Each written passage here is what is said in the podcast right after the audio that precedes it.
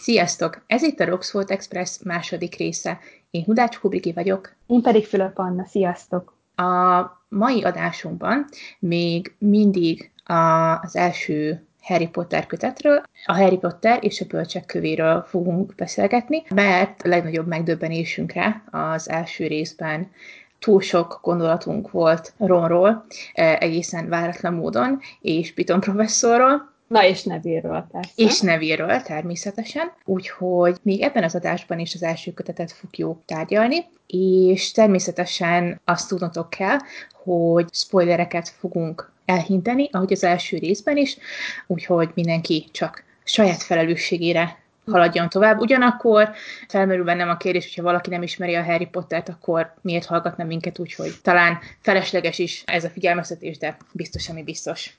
És mivel az előző részünket azzal kezdtük, hogy elmeséltük, hogyan ismerkedtünk meg a Harry Potter sorozattal általánosságban. Most kezdjük egy hasonló személyes kérdéssel, mégpedig azzal, hogy konkrétan ebben az első kötetben mit szeretünk leginkább. Anna, te mit szeretsz ebben leginkább? Hát azon kívül, hogy mindent, is sorát, de nekem, ami így sokadik újraolvasáskor is, illetve a legelső olvasásomkor is feltűnt, és, és tényleg nagyon szeretem benne, az a, az a kötetnek a humora, tehát ami a narrációban felbukkan, szerintem zseniális, tehát a maga a, a történet kezdete is ugye a Dursley-nek, ez a kicsit ironikus bemutatása, tehát meg, meg úgy egyáltalán szerintem így a későbbiek folyamán is a narrátor rengetegszer tesz humoros megjegyzéseket, amik miatt tényleg egy nagyon, nagyon szórakoztató olvasás így amellett persze, hogy izgalmas a cselekmény. Szóval mindemellett ez a, ez a humor faktor is szerintem um, nagyban hozzájárul ahhoz, hogy, uh, hogy ez egy tényleg élvezetes olvasmány legyen, és én szerintem talán ez, a, ez az első kötet a, a legviccesebb egyébként uh, az összes közül. Tehát én a későbbiekben, mint narrátor, mert persze nyilván fordulnak elő ettől függetlenül humoros helyzetek a, a többi részben is, már ahogy haladunk előre a történetben, ez nyilván egyre kevesebb, de, de maga a narrátor szerintem itt a legkarizmatikusabb, úgymond ebben a kötetben, és, és nekem ez tetszik nagyon. És egy kicsit már olyan a, a, a nyitó bekezdés, a nyitó mondat, mint hogyha ilyen Jane austen narrátor uh-huh. lenne. De nekem angolul van meg a kötet, és ugye úgy hangzik az első mondat, hogy Mr. and Mrs. Dursley of number 4 Privy Drive were proud to say that they were perfectly normal. Thank you very much. És, és szerintem ez a, a Dursley által teljesen irónia nélkül használt mondat, hogy na, ők aztán tökéletesen normálisak.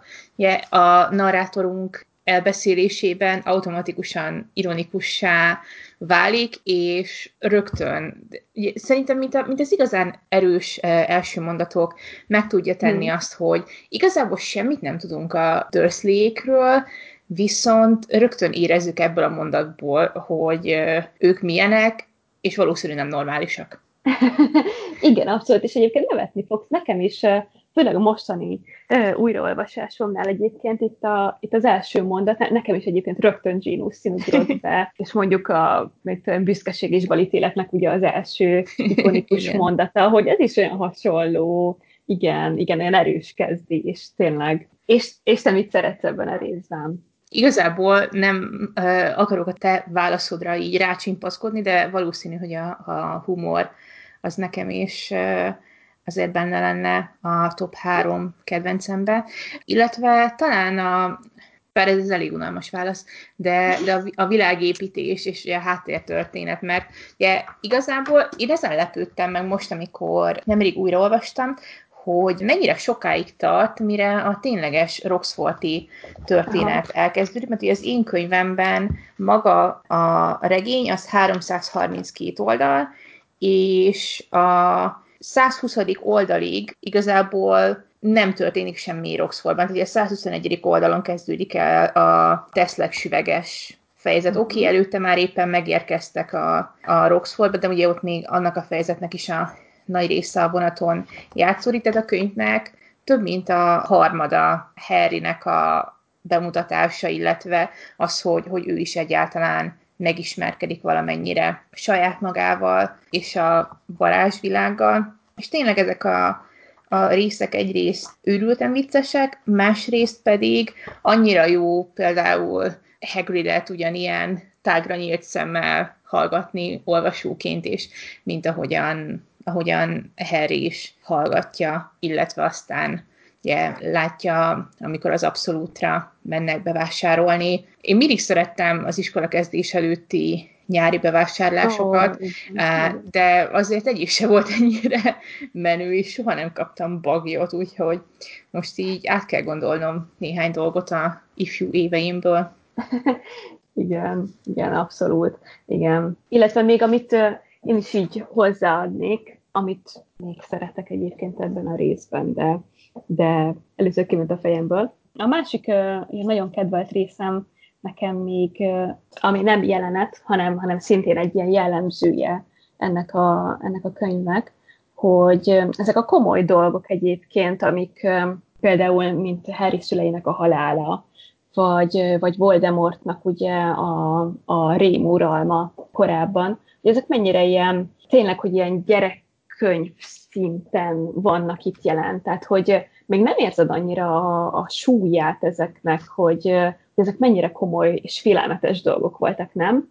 Hanem, hanem hogy ez megmarad egy ilyen, igen-igen rossz dolgok, tudjuk, meg minden, de, de mégse az, hogy így rátelepedne a történetre, mint ugye a későbbi részekben. Ugye ott azért azok már rendesen ott hagyják a nyomot a, a történetben, de, de itt még ezek inkább így a háttérben ilyen nagyon kis finoman vannak jelen, és hogyha így szóba is kerülnek, vagy minden nem nem, nem érezzük annyira ennek a, a szörnyűségét, vagy, vagy a, a depresszív voltát. Kivéve talán ott az Edevisz tükrénél, tehát annál a, a jelenetnél van az, hogy ott azért az ember szíve kicsit összefacsarodik, ahogy Harry ugye a, a, a szüleivel és a, és a családjával találkozik a tükrön keresztül, akik uh, ugye nincsenek jelen a, az életében de talán ez az egyetlen jelenet, ahol kicsit egy ruling hagyott ennek teret engedni, de, de valójában inkább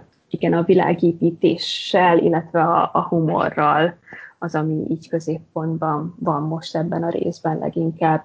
És na szóval azt akartam így, így kiukadni ebben a sok-sok körmondatban, hogy én ezt is nagyon szeretem ezt ebben a részben, hogy így nagyon jól tartja az egyensúlyt szerintem még Rowling. Igen, és nekem ebben az az érdekes, hogy szerintem két dologgal éri ezt el, hogy, hogy ott legyen ez a sötétebb háttértörténet, ott legyen a tragikum, de mégse húzza ez le a történetet, mert egyrészt ugye az a helyzet, amiben Harryt megismerjük, az ugye nem idegen a, a gyerekirodalomtól, hiszen hány olyan ifjúsági regényre tudunk gondolni, ami így kezdődik, hogy a, a főszereplő valamilyen anyátlan, apátlan uh-huh. árva, akár ugye a realista, vagy hát ugye a fantasztikummal szembeállítva regényekre gondolom, mondjuk a Jane vagy, vagy akár ugye a hasonló fantasztikus irodalomból. És hát ugye igen, aztán... ezek ugye ezek a, bocsánat, ezek ugye ezek a coming of age regényeknek így a, a sajátjai, hogy ugye a gyerek vagy kamasz szereplő ugye hogyan tudja megtalálni saját magát ugye a szüleink kívüli univerzumon, úgymond. Igen, szóval ismerősek vagyunk ezzel a, ezzel a trópussal. A másik pedig, hogy amikor, amikor pedig Voldemort korábbi rém uralmáról van szó, akkor az pedig az olvasó számára inkább humorosnak tűnik. Még az is, hogy mondjuk a legtöbb ember a varázsvilágban annyira fél, hogy még most tíz évvel Voldemort bukása után, és csak úgy hivatkozik rá, hogy, hogy tudjuk ki. Uh-huh. És, és mindenki teljesen ki van borulva, amikor Harry csak úgy kimondja Voldemort nevét, mert ő nem tudja, hogy nem szabad. És érdekes, hogy e- erre pont a mostani újraolvasáskor figyeltem fel, hogy, hogy még Hermione is tudjuk kiként hivatkozik rá. Igen, és ez tök érdekes egyébként, mert hogy olyan, mintha igen, hogy benne lenne egy a varázsú társadalomban már a kezdetektől, nem? Igen. Pedig ugye számára is új ez a történet, hiszen muglik között nőtt fel, de hát nem tudom, ilyen tökéletesen asszimilálódott, ami miatt vagy amiért nem is hibáztatnám, hiszen hogyha belegondolunk, erről az elmúlt részben nem beszéltünk, de hogy, hogy Hermione-nak mennyire nehéz volt, vagy, vagy egyáltalán nem is tudott beilleszkedni a, a trollos Halloweeni epizódig, és Ron is mennyire megbántotta, amikor, amikor ugye Harryvel egyszer arról beszélgettek, hogy jaj, hát nem csoda, hogy Hermione-nek nincsenek barátai, mert hogy ilyen kis okos tojás, és mindenkinél mindent jobban kell tudnia, és ugye ezt Hermione pont meghallotta, és ez aztán számos probléma forrása lett, hogy, hogy ő ugye mennyire igyekezett elmerülni a varázsvilágban, mennyire igyekezett oda tartozni, csak nem olyan módon, ami, ami tényleg a segítségére lett volna. Tehát, hogy ő inkább megtanult könyveket kívülről, és uh-huh. itt ugyanakkor meg nem tudom, én is ezt csinálnám, tehát szerintem Hermionéban sokan magunkra ismertünk. Igen, igen, abszolút. És, és egyébként ez tök érdekes, hogy ez így felmerült, hogy Hermione pedig, igen, tehát hogy nem nagyon tudott beilleszkedni ő ott a Roxfordba, vagy ott a Gryffindorba nagyon sokáig. Viszont ő az, szerintem ő az egyetlen karakter, aki, aki a bajba jutottakon segít szó nélkül, és, és kiáll értük, mint például ugye Nevilleért. Ugye ezt, ahogy az előző részben is beszéltük, hogy, hogy ő az egyetlen, aki hajlandó segíteni Neville-nek megkeresni Trevort például. Meg, meg ugye amikor Neville-nek, azt hiszem, ha jól emlékszem, Malfoy-tól kap egy, ugye ezt a lábbilincsátkot, és, és mindenki röhög rajta, még Harry, Harry is, és Hermione az egyetlen, aki oda, oda megy levenni róla ezt az átkot. Szóval, hogy ez, igen, ez így érdekes, pedig hát személyiségét tekintve szerintem most e, azon kívül, hogy kicsit stréber, de hát ezzel kinek árt egyébként, nem? Igen, meg hát van egy teljes Roxfortos háza buzgómócsingoknak, szóval igen, jó, jó igen, nem igen. a Gryffindor az, de, de hogy ennek nem kellene annyira idegen koncepciónak lenni, hogy, hogy valaki megdöbbentő módon azért van ott egy iskolában, mert tanulni akar valamit. Igen, igen. Szóval Justice for Hermione.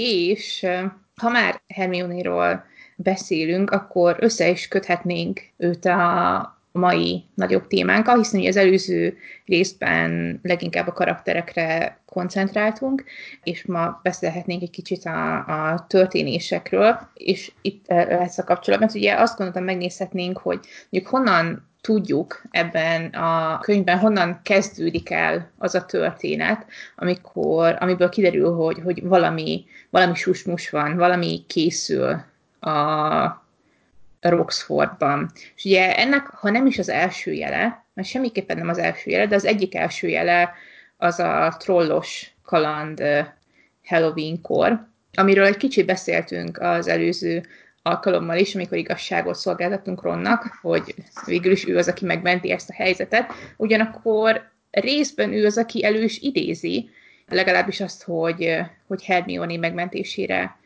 kelljen sietni, hiszen ez a trollos kaland közvetlenül azután van, hogy, hogy ilyen Hermione meghallja azt a hát kicsit gonosz dolgot, amit Ron mond róla, hogy nem is tudod, nincsenek barátai, és, és azután sírva elvonul a, a WC-be, és nem hajlandó kijönni még vacsorára se, ezért nem tud róla, hogy valahogy egy, egy troll került a Roxfordba, és ugye a végén a hatalmas gesztus, amit Hermione tesz, az az, hogy magára vállalja ezért a felelősséget, és ugye azt mondja a tanároknak, hogy ő volt az, aki a troll megkeresésére indult, és a, a fiúk csak segítettek neki, ami persze ugye ez a tipikus vállaljunk be valamit a, a csapat kedvéért dolog, de nekem ez annyira furcsa, mert hogy itt az igazság is tökéletesen megállná a helyét. Igen, nem? Tehát... igen, abszolút, abszolút.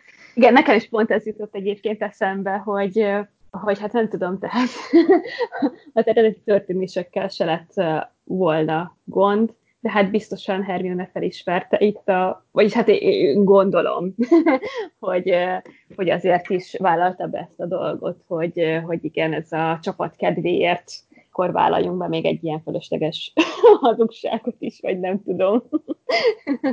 Mert hát igen, most abban is mi rossz lett volna, hogy Hermione-ról tudták, hogy egyedül van ugye a mosdóba. Senki más nem tudta, hogy, hogy nincsen a többi Griffendéles között, és hogy veszélybe került. Szóval igazából igen. De mindegy, tehát hogy én nem annyira vagyok hívannak, hogy elemezgessük ki az összes ilyen uh, apró logikai bukfencet egy uh, történetben, de szerintem ez egy olyan logikai bukfenc, ami, ami talán küszöbölhető lett volna, hiszen akkor is a fiúk jönnek ki ebből jól, hogyha, hogyha kiderül az igazság, hogy figyelmeztetni szerették volna arról, hogy ne egye már meg a troll. Na jó, de így Hermione nőtt a szemükben, mint a fiúk szemébe, hogy aj, de rendes már. nem, nem tudom. Erre nem is mondok semmit. Most nem miattunk vonnak le pontot. Kivételesen most az egyszer. igen, igen. Hát igen. Troll a, az egyik első, de nem teljesen első jele annak, hogy, hogy valami készül a Roxfordban, de itt a, a többi sunyiság az annyira közel van egymáshoz, hogy itt kamerán kívül, vagy mikrofonon kívül most egy kis eszmecserét is folytattunk arra, hogy hol van pontosan az a másik dolog, amire gondolunk, de aztán megtaláltuk, hogy nektek is elmondhassuk. Hát ugye a, a másik jele annak, hogy valami van, az Bolyhoska, a háromfejű kutya, és itt el kell mondani, hogy mennyire imádom, hogy Bolyhoskának hívják. És ugye azért zavarodtunk meg, hogy Bolyhoska pontosan mikor is lép színre, mert hogy ez a Halloween közvetlenül megelőző fejezetben, a Midnight Duel-ben, magyarul gondolom éjféli párbaj Igen. című fejezetben történik, amikor megint csak Harry és, és Ron úgy gondolják, hogy elveszíthet a Gryffindor még néhány pontot, és ugye... Harry bedől... túl sok pontot szerzett. Igen, igen, tehát így adni kell esélyt a többi háznak is. Tehát ők szerintem csak így humanitárius szempontból csinálják. Legyen egy kis izgalom itt közben.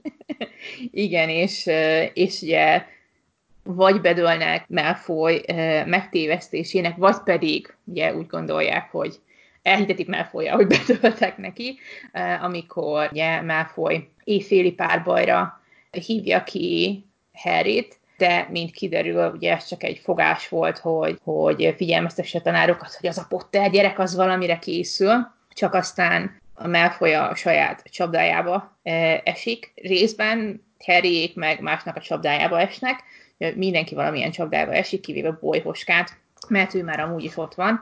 Ugye ez az éjféli kis kirándulás az, amikor Hermione is uh, velük tart, és uh, talán Mrs. Norris elől próbálnak meglépni, vagy, uh, vagy hogyan találják meg a, a, a bolyhoska folyosóját. Hóbort Á, igen. Hóborc az, aki, igen. Tehát igen, hogy hóborcba botlanak, itt miközben menekülnek, ugye, hogy lenne bukjanak ők is, mint Malfoy, és, és ugye Hóborca is kiáltja magát, hogy hát itt vannak a, a tanulók, és gyorsan beszaladnak egy ajtón, amit ugye Hermione kinyit az alahomórával, és hát ugye mindenkinek a figyelmét ez a meglett háromfejű kutya tereli el, és hát Hermione az egyetlen, aki észreveszi, hogy hát a háromfejű kutya nem csak úgy ott van, hanem valamit őriz, mert egy csapóajtó van közvetlen előtte. Igen, és hát itt igazából szerintem itt van ez, ahol így Hermione úgymond bekapcsolódik a nyomozásba, persze még nem mint teljes értékű csapattag, hanem, hanem ő az, aki itt egy nagyon fontos megállapítást tesz, amit aztán ugye Harry, Harry elkezdi összekötögetni így ezeket a dolgokat, amik, amik ugye Hagrid felbukkanása óta ilyen, ilyen elhallgatott dologként kerülnek nem kimondásra, úgymond. Ez a Rox, Roxfortos ügy, amiről Hagrid semmi más nem hajlandó elmondani, de, de aztán végül is egyébként majd, hogy nem. És hát egy csomó mindent Agrittól tud meg végül, aki, aki nem, nem hajlandó sokat mondani. Igen, és, és hát igazából tehát ez a, bölcsökköve egyébként abszolút egy, egy nagyon profi krimiként is működik egyéb iránt. Tehát itt szerintem Rowling már pontosan megcsillogtatott a, krimi írói tudását egyébként, hogy, hogy így ezeket a rejtélyeket elhelyezi a, a történetben. És hát emlékszem, hogy ugye én, én kiskamaszként, amikor ezt először olvastam, hogy, és akkor így a, ugye a végén jönnek ezek, hogy ú, és akkor, hogy ez így volt, meg így volt, és Jézusom, tényleg? És így, tudod, így elkezdtem előről olvasni az egész könyvet, és ah, na hát, itt van ez a fél mondat, ami, ami nyom, és, és tényleg, hogy ott van, és hát igen. Tehát szerintem itt Rowling egyébként egy kiskamasz regényhez képest is azért már egy egész komoly repertoárt vonultat itt föl, nem? Mint, mint krimi. Igen, és persze nyilván a, a Harry Pottert alapvetően nem krimiként szoktuk olvasni, de érvelhetünk azzal is, hogy, hogy valahol ugye minden regény, amiben titok van, és hát a legtöbb regényben van valami titok, ez, meg filmben, meg mit tudom én, ezért vagyunk annyira megbolondulva, vagy van a világ nagy része megbolondulva a spoilerektől, nem én, mert én mindent elolvasok előre a Wikipédián, mielőtt megnézni. Lásd bezárva. Tehát, hogy, hogy mondhatjuk azt, hogy minden regény, amiben titok van, az egy kicsit krimi, és ez a Harry Potterre, ugye az egész sorozatra fokozottan igaz, hiszen már ebben is tényleg felbukkan egy, egy csomó krimi elem, például ugye a, a háromfejű kutya és a Halloweeni troll után közvetlenül a következő fejezet az első Quidditch meccs, amikor, mm. amikor úgy tudjuk, hogy Piton professzor megpróbálja Harryt lebűvölni a, a seprűjéről. És utólag megtudjuk, hogy ez akkora félrevezetés volt, vagy amit ugye angolul így hívnak, ez a red herring, a, a vörös hering, ami, ami egy olyan nyom, ami igazából nem nyom, hanem csak az olvasónak a megtévesztését mm. szolgálja.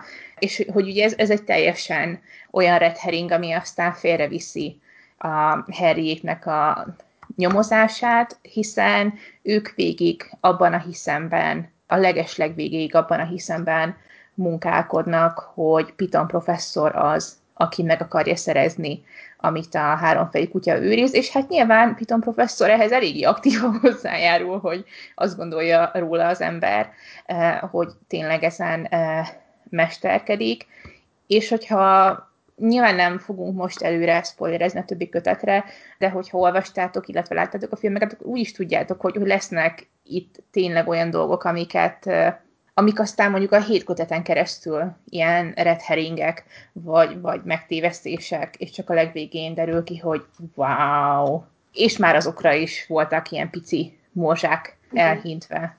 Illetve nem tudom, hogy ez is ilyen red herring, én nem ismerem ugye ezt a kifejezést, ezt most, most hallom tőled először, hogy tehát ilyen lényegi információk is nagyon sokszor egyébként el vannak rejtve egy ilyen félmondatos utalással igazából, és köze pedig egy ilyen tök más, tehát témájában is teljesen más dolog az, ami akkor éppen leköti a, az olvasónak a, a figyelmét. Nem tudom, ez is a red herring kategóriába tartozik, Igen. de hogy ilyen is egyébként rengeteg van, hogy ugye nem csak maga az, hogy most a gyanút így eltereli másra, hanem, hanem egyáltalán egy tök más dologgal foglalkozik az olvasó, miközben mond információkat egyébként, amik később hozzájárulhatnak, amikor tudod így összeteszik így a darabkákat, hogy ha, ja, és akkor ott is, igen, tényleg.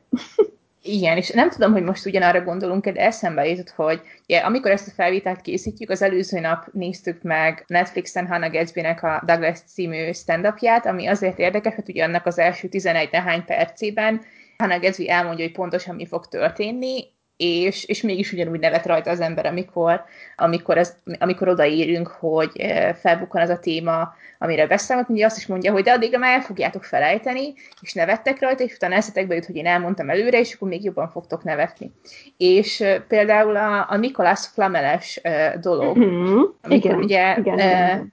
Harryék megtudják, hogy valahogy Nicholas Flamelnek bárki legyen is ő, köze van ehhez az egész ügyhöz, mert ugye Hagrid elszólja magát, akkor szó szerint hónapokig keresik, hogy, hogy ki a Nikolás Flamel, és ugye nincsen semmi uh, nyoma, és aztán a végén kiderül, hogy, hogy már szinte a legelején, ugye a Roxford Express-en megtudtuk, hogy kicsoda Nikolás Flamel, de tegye fel a kezét, aki nem felejtette el a végére. Első Igen, első olvasáskor, hogy, hogy Nikolas Flamerrel találkoztunk egyszer. Jó, nyilván a, nem tudom, nagyon figyelmes és, és rutinos uh, krimi olvasók azok uh, lehet, hogy már uh, gyanút fogtak, de, de szerintem, amikor a legtöbben ezt először olvastuk, akkor ugyanúgy a homlokunkat csapkodtuk, uh, amikor kiderült, hogy uh, mégis ki a az a Nikolas Flamel, és kiderült, hogy ezt igazából már 200 oldal ezelőtt tudnunk kellett volna, csak másabb voltunk elfoglalva.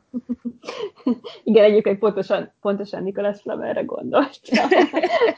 Ennél a felvezetésre, igen, igen, igen. És igen. Illetve hát ugye még ott van még másik ilyen dolog szerintem ebbe maga a, a sárkány tojásnak ugye a megszerzése mm. Hagrid részéről, hogy az is ott inkább a, az ember így magának a, a sárkánytojásnak a, a létére koncentrál, hogy ez milyen problémákat vet fel itt a Hagrid szempontjából is, mint az, hogy egyáltalán hogyan szerezhette ezt a, ezt a sárkánytojást, igen. és hát igen, tehát ez is egy, egy teljesen ilyen, akkor ezek is ilyen red azt mondod. Hát talán mondjuk a, a, a sárkány tojás annyira nem, hiszen ott szerintem ott már így hamarabb gyanút fog az ember, mint, mint ahogy gyanakodni kezd, mert hogy ez így az, az egy túl jó, az egy túl jó dolog, hogy igaz legyen. Jó, hát mondjuk én, amikor olvastam, még legelőször fiatal voltam, és bohó nem nagyon. De, de igen. Olvastam filmiket, de... Igen. vagy talán addigra már ugye ismerjük Hagridnak ezt a tulajdonságát, hogy, hogy ő mindig szentül elhatározza, hogy nem fogja elszólni magát, és, és megtartja a mert ez egy nagyon fontos, és Roxford így, és, és Dumbledore professzor megbízott benne, de azt senki nem tudja bolyoskáról, hogy egy kicsit zenélni kell neki, és már tente baba. Igen, mondjuk ezt itt nem tudom, hogy Dumbledore professzornak is azért néha hogy a szándékai így megkérdőjelőzi az ember, nem? Tehát így, azért gondolom csak ismeri Hagridot, és mint hogyha én nem tudom így direkt így reckírozná ezt a Voldemort visszatérjen dolgot, nem? Hát igen. Vagy mondhatjuk azt, hogy Dumbledore már így ezt, ez így ilyen hosszú távra játszott, és előre látta az összes ilyen dolgot. lehet, lehet. De, de valóban, szóval ott így, így a, utólag azt mondanám, hogy kicsit több előrelátásról is lehetett volna tanulságot tenni. És a, a következő nyom, amiről talán nem tudjuk még, sőt, valószínű, hogy, hogy nem tudjuk még, amikor találkozunk vele, hogy ez, ez bármire is, a, vagy bármire is utal. Ez ugye a, az Edevis tükre, amit már érintőlegesen felhoztunk korábban is, de talán erről egy kicsit érdemes beszélni, hiszen ez egy, ahogy, ahogy mondtad is korábban, egy olyan fejezet, ami, amikor tényleg, ha nem is nagyon drámai mélységek, de, de azért megjelennek a, a mélységek a Harry történetében is, és a, a Ron történetében is, és tényleg egy kicsit szinte minden humort mellőzve azért belelátunk a, az ő személyiségeiknek a, hát a fájdalmasabb pontjaiba. Mi is ez a ledevisz tükre akkor? Hát igen, tehát ugye Dumbledore szavaival élve, ez ugye ez a tükör, ez semmi más nem mutat, mint a szívünknek a, a leghőbb vágyát, tehát hogy a világ legboldogabb embere csak önmagát látná a, a tükörben. És hát igen, tehát amikor, ahogy mondtad is, tehát ez egy nagyon, tényleg egy ilyen gyerekkönyvhöz képest szerintem azért tényleg jóval nagyobb mélységű fejezeteit ennek a könyvnek, ahogy Harry ugye találkozik a, a családjával, látja őket, ugye, mint árva fiú, aki, aki sohasem ismerhette a szüleit, és, és Rón, aki, aki mindig a bátyjainak a, a nyomában kullogott, és ugye, amit az előző részben is mondunk, tehát, hogy igazából már bármit tehet, nincsen olyan, amit a bátyjai ne tettek már meg előtte, tehát ő úgymond az ő az ő világ felfogásában ez úgy van, hogy Ron már soha nem lehet sikeres. és bár szerintem itt Ronnál, hát nem tudom igazából, mint hogyha így nem tudja azt, hogy neki ilyen kincs is van a birtokában, nem? hogy a, a szerető család, hogy azért ö, ott van mellette, és, ö, és ő mégis, ö, mint hogyha így maga ez a, nem tudom, világfelfogása, nyilván persze ez a középső gyerek szindróma, vagy nem is tudom, hogy mondjuk ezt így rónnak, de ebből most nem tudom, mit akartam kihozni. Istenem. Igen, de uh, én lehet, hogy tudom, de nem, nem biztos. Mert ugye ez például a karácsonyi fejezetben is nagyon jól megmutatkozik, amikor, amikor kiderül, hogy Ron mondta otthon, hogy Harry nem számít arra, hogy ajándékot fog kapni bárkitől is, és ezért az anyukája neki is kötött egy pulóvert, ami mint kiderül minden Igen. évben köt egyet minden gyereknek, illetve valamilyen házi készítésű érességet is küldött neki, és, és Rón ezeket mennyire utálja, pedig hát igen. hát milyen cuki dolog már. Pedig még ugye az ikrek is jönnek, és, és ők is ugye a pulóverüket viselik, amit éppen akkor kaptak, és mondják Ronnak, hogy, hogy miért nem veszi fel, és, és Ron meg csak húzza a száját, mert hogy, hogy neki nyilván amik az embernek így tíz évesen a problémája, hogy de nem tetszik a színe, meg mindig ugyanez, meg én miért nem olyat kaptam, amit a menőbb gyerekek, meg mit tudom én, ami, tehát hogy valahol teljesen meg lehet érteni, hogy, hogy különösen ebben a korban nyilvánvalóan az nem annyira érdekes, ami, ami az állandó, és, és, és amihez hozzá van szokva, különösen, hogy azért egy kicsit, tehát mindenre rányomja a bélyegét, az, amit mondjuk Malfoy is mindig az óra alá dörgöl, hogy, hogy a, a vízdíjék nem tehetősek egyáltalán, és vélhetően ezért is van, hogy az anyukájuk a házi készítésű ajándékot ad nekik, nem pedig boltban vásárolt ajándékot, de közben meg ugye éppen az, amivel Ronnak problémája van, vagy a, ami neki már a könyökén jön ki, az pedig Harrynek a, a szíve vágya, és, és és hogy ő pedig ezen nem tudja túltenni magát, hogy valaki vette a fáradtságot, és kötött neki egy pulóvert, és ahogy Fredék rámutatnak, az még szebb is, mint ami, a, a, amit a, a vízi gyerekeknek kötött, hogy valószínűleg jobban kitett magáért a, az anyukájuk, mert hogy ez Harrynek lesz.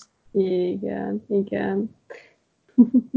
Igen. És hát ugye, hogy Dumbledore is maga felbukkan ugye ebben a Zedevis tükrés fejezetben, és ugye ő mondjuk aztán végül is elpoénkodja ezt a, ezt a választ, ugye amikor Harry megkérdezi tőle, hogy, hogy ő mégis mit látna, vagy mit lát ebben a tükörben, ott azért megint csak ismét visszatér itt a gyerekkönyv jellege, vagy a, vagy a humor ennek a, ennek a kötetnek, a humora. Gondolom itt már azért lehet, hogy, hogy az is, hogy nem csak az, hogy ugye Dumbledore-ról még annyira nem szól ez a könyv, tehát ő, ő továbbra is egy ilyen háttérfigura marad itt, de amellett szerintem így az is benne van, hogy, hogy Dumbledore-nak azért a történetét már nem, nem nagyon lehet ezt hova beilleszteni szerintem egy, egy gyerekkönyv kereteiben, nem?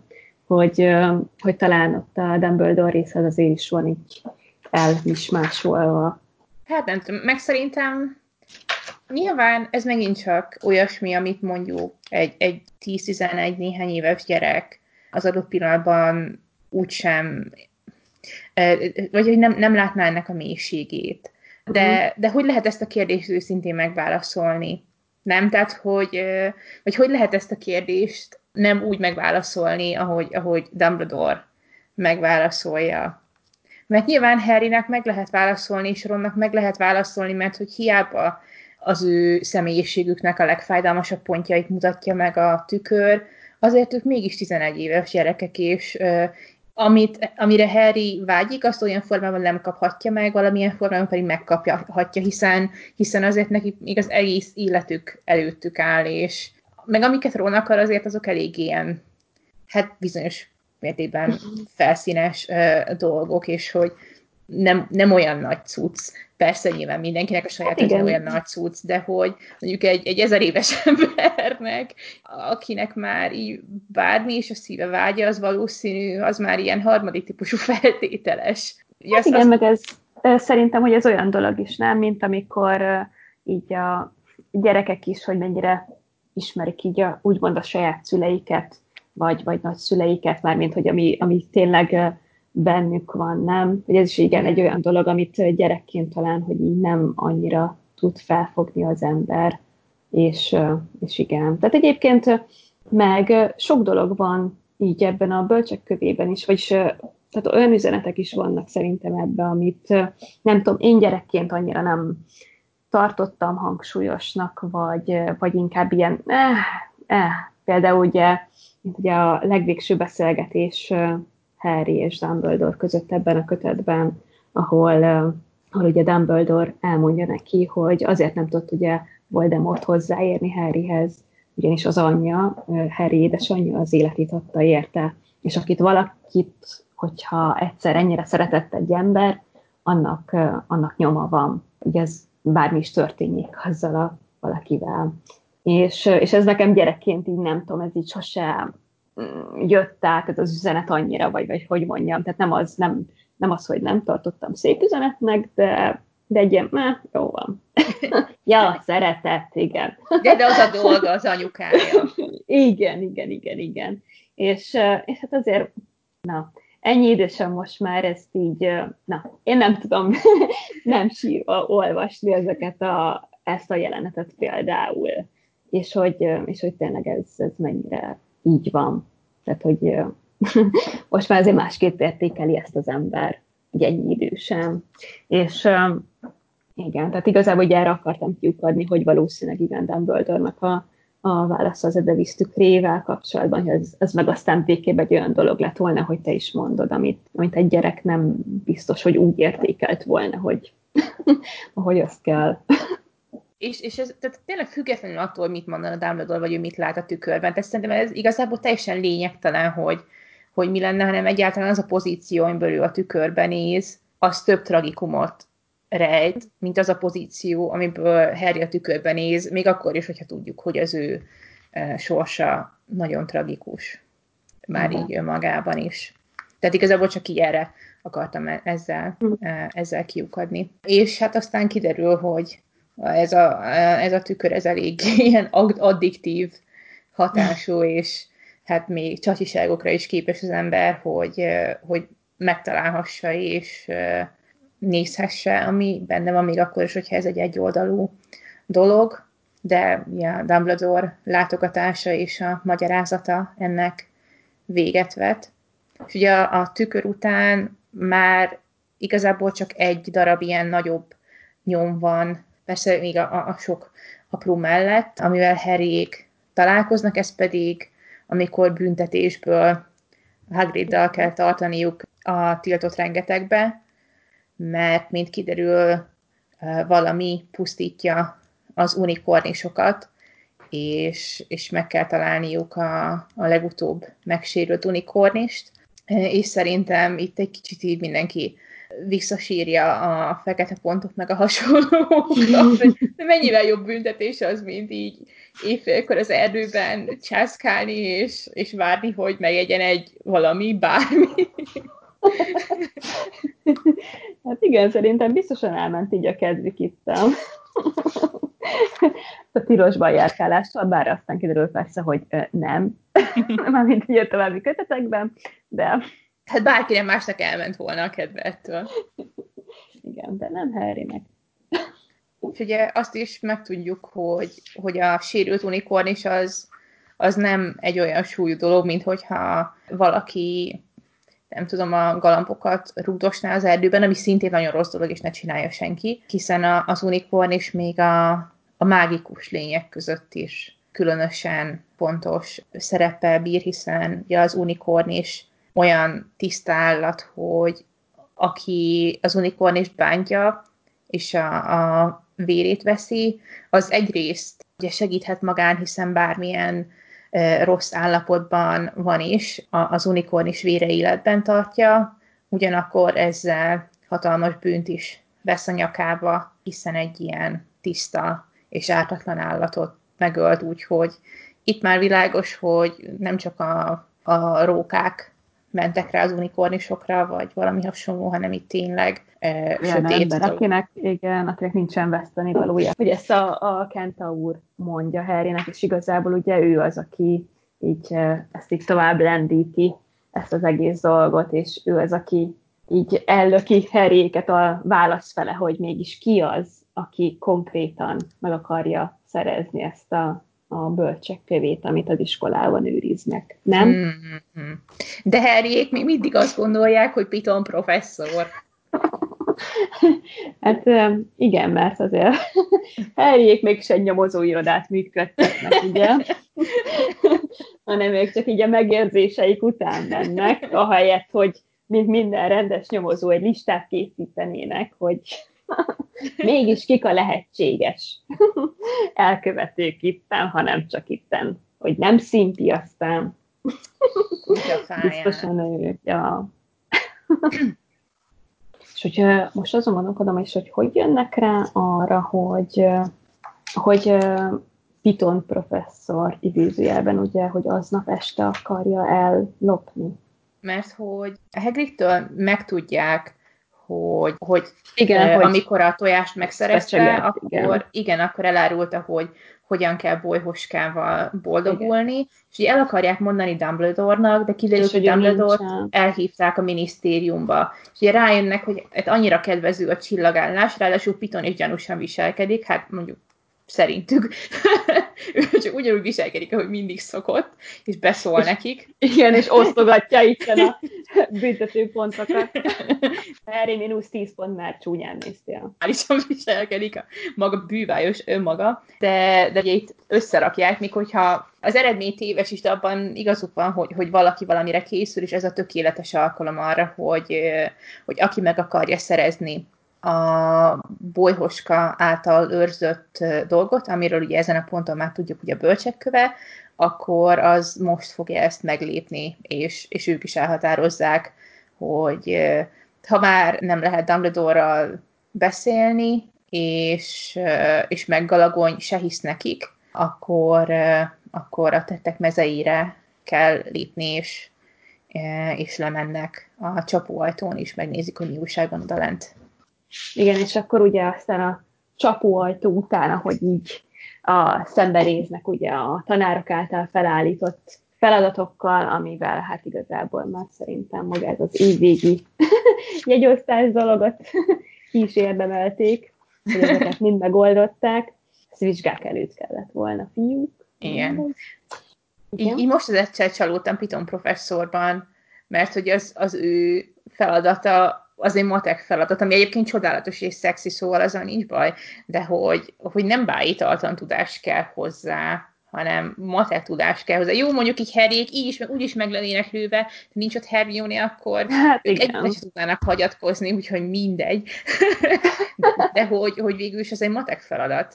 Hát igen, de hát ugye ott uh, írták, vagy írta Ja, nem is Hermione mondta, igen, bocsánat. Hát igen, mert ott Hermione mondta, hogy, hogy azért a varázslók azért nem valami jó logikában, bár hát aztán kiderült, hogy Mógus professzor hoppá pont jó. Vagy Voldemort, ki tudja melyikük. Úgyhogy valószínűleg könyviszerre ezt is átugrották. Igen. Na és igen, szóval miután megoldották Pitonnak a meglepő módon nem bájitalos feladatát, igen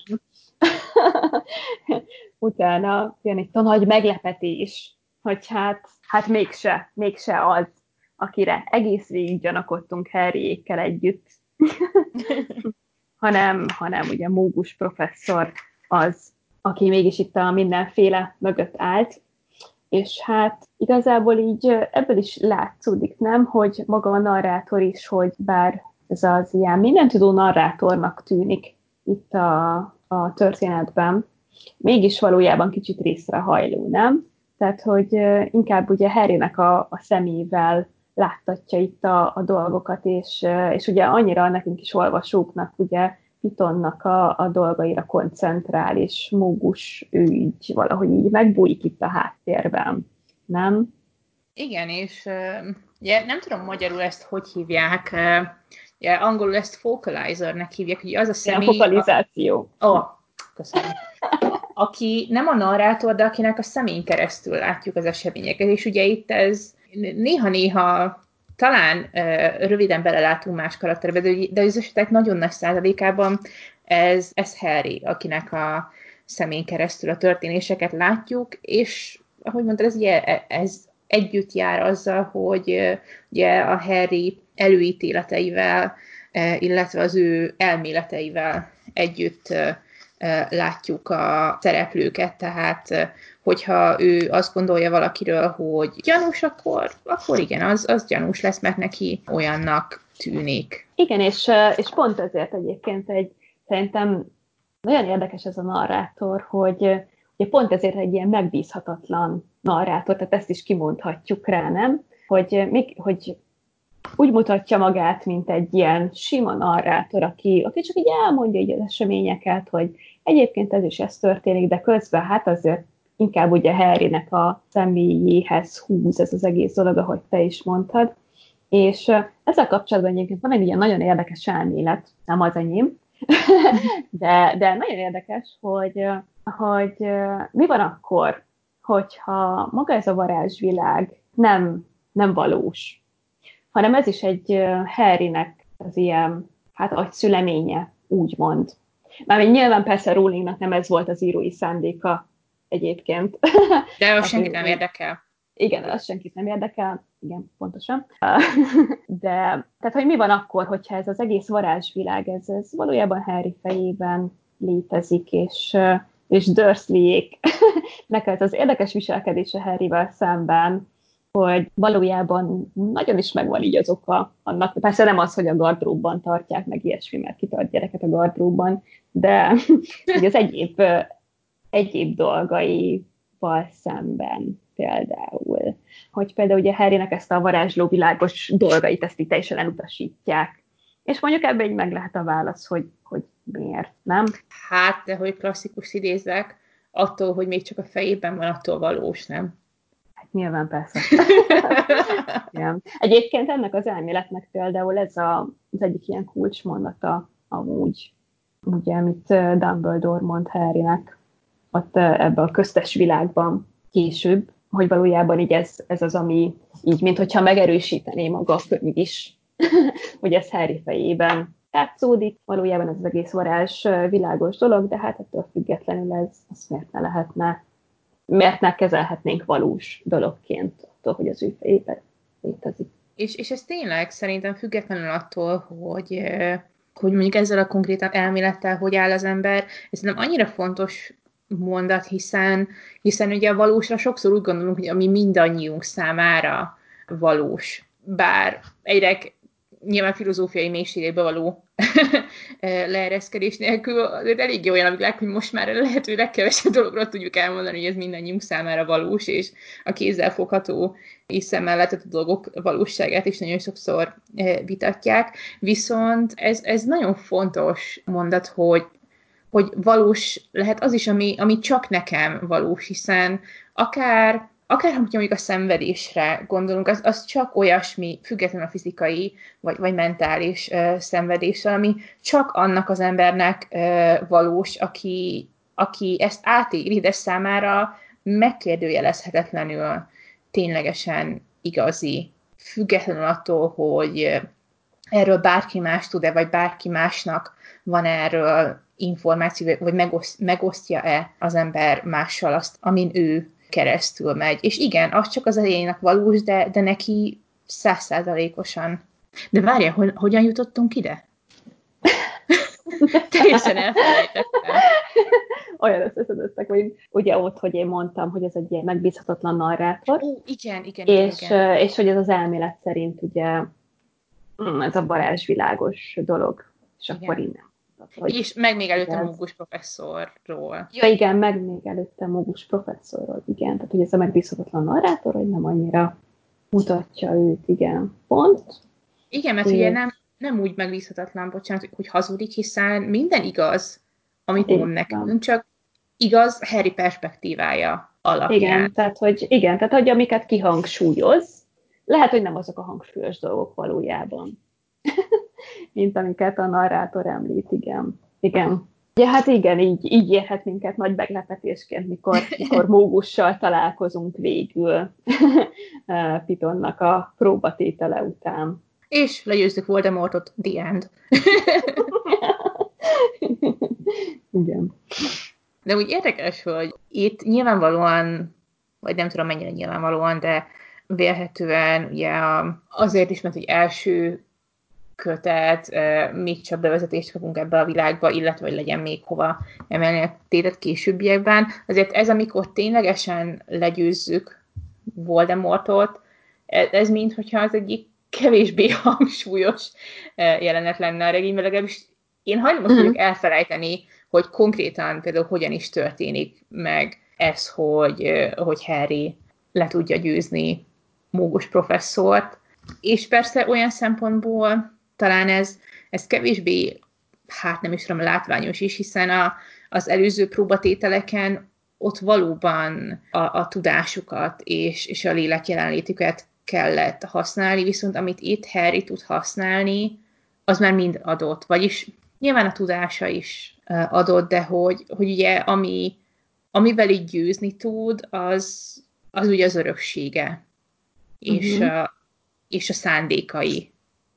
És nem olyasmi, amit az adott helyzetben kell produkálnia mondjuk, tehát e, erre próbálok kiukadni. Tehát, hogy, hogy voltak éppen ugye azzal tudja legyőzni Mógust és Voldemortot, hogy az aki. Ami most egy kicsit bénán hangzik, de közben milyen szép gondolat. Hát igen, egyébként, igen, igen, abszolút. És hát ez a későbbiekben is igazából ez a jellemző, tehát mint hogyha tényleg igen, ez az ilyen eleve elrendelés lenne itt Harry és Voldemort között, nem? Igen. Igen, tehát hogy, hogy mondjuk Hermione-nak szükség van a tudására, a, a, a tárgyi tudására, Ronnak szükség van a varázsvilágból származó tudására, és, és meg hát az aki. és egy Harrynek pedig annak kell lennie, aki, hogy, hogy ő végül is a, az eszköz mondhatni, a, akin keresztül áramoltatják, a, vagy akin keresztül fel tudják használni ezeket az információkat, de hogy, hogy ő tényleg ez a vezető, vagy nem is, mert mint hogy mint, mint mondjuk így a elektronikában. Tehát, hogy, hogy semmi más nem tudná őt helyettesíteni, míg valamilyen szinten ugye a, a, a tudást azt, tehát így más is tudhatná azokat a dolgokat, mondjuk, mint mm. Hermione, vagy Ron. Még akkor is, hogyha ezt így nagy sajnálattal kell mondanom, de hogy, hogy ugye a, a, azzal az örökséggel, amivel Harry rendelkezik, azzal pedig senki más nem rendelkezik. Igen, mint egy jó projektmenedzser, Hát még remélhetőleg a, remélhetőleg a projektmenedzserek azért így jobban tudják, a, hogy mit csinálnak, és nem csak ilyen, ilyen kézrátételes módon irányítják a csapatot. Hát ki tudja. ja, abszolút. Úgyhogy hát igen. De hogy, hogy végül is így egy kicsit ő maga bölcsekköve, mert hogy, hogy őt semmivel nem lehet kiváltani. Ez milyen szép gondolat. nem, tényleg, tényleg, tényleg, ez szerintem tök jó. Igen. És akkor záró gondolat megemlíthetjük azt, amire az előző epizódunk óta derítettél fényt, hogy Ronnak van még egy nagy pillanata a, a regény legvégén, amikor már ugye legyőztük Voldemortot, Dumbledore elmesélte Harrynek, hogy merre hány lépés. Igen, és, és aztán jött Ron, igen, hogy elmeséli ugye Harry, Ronnak és Hermione-nek ugye, akik meglátogatják őt a gyengélkedőn, és ismételte Ron az, aki rájön erre az egészre, hogy Hát, hm, egyébként lehet, hogy Dumbledore ezt direkt csinálta, hogy megküzdje a tudat kivel. Ah, hát igen, és ez igazából ez nekem fel se tűnt ez a, ez a mondat nagyon sokáig jobb, lehet, hogy sokatoknak ez, ez feltűnt, hogy Ron ezt is hozzáadta így a történethez, de ez nekem ismét csak ilyen meglepő dolog volt, nem tudom én, hogy ilyenkor így mire figyeltem, mikor Ron beszél eddig. Biztos másra. De igen, tehát ez, a, ez az újraolvasás nekem most így abszolút uh, Rónra lett fókuszálva, és nagyon sok meglepetést okozott köztük mondjuk ez is, hogy, és meglepő, hogy tényleg, hogy nem Hermione-nak a következtetése volt ez, hanem Rónnak. És hát ugye később megtudjuk, hát igen, csak szóval Rón nem, nem sok mindenben tévedett itt ezzel kapcsolatban. Egyébként igen. Úgyhogy na, mégse annyira fölösleges itt a trióban. és folytatjuk ezt az előző részben megkezdett Justice for vonalat, és ki tudja, ki tudja. Ki tudja, miket hoznak még itt a következő részek. Van-e még valami, amit a bölcsek kövéről el akarunk mondani? Na, hát szerintem nekem nincsen. Akkor itt egyenlőre ünnepélyesen lezárhatjuk a Harry Potter és a bölcsek kövéről szóló diskurzusunkat, és ha csak időközben eszünkbe nem jut még valami nagyon fontos az első kötettel kapcsolatban, amit meg kell beszélnünk, akkor legközelebb már a második kötettel, a titkok kamerájával fogunk jelentkezni, és valószínűleg ez lenne a pont, amikor azt mondanánk, hogy és két hét múlva újra találkozunk, de amikor ezt felveszünk, még nem tudjuk, hogy milyen rendszerességgel fogjuk kitenni az adásokat, de a következő adásban találkozunk, bármikor legyen is az. Sziasztok! Sziasztok!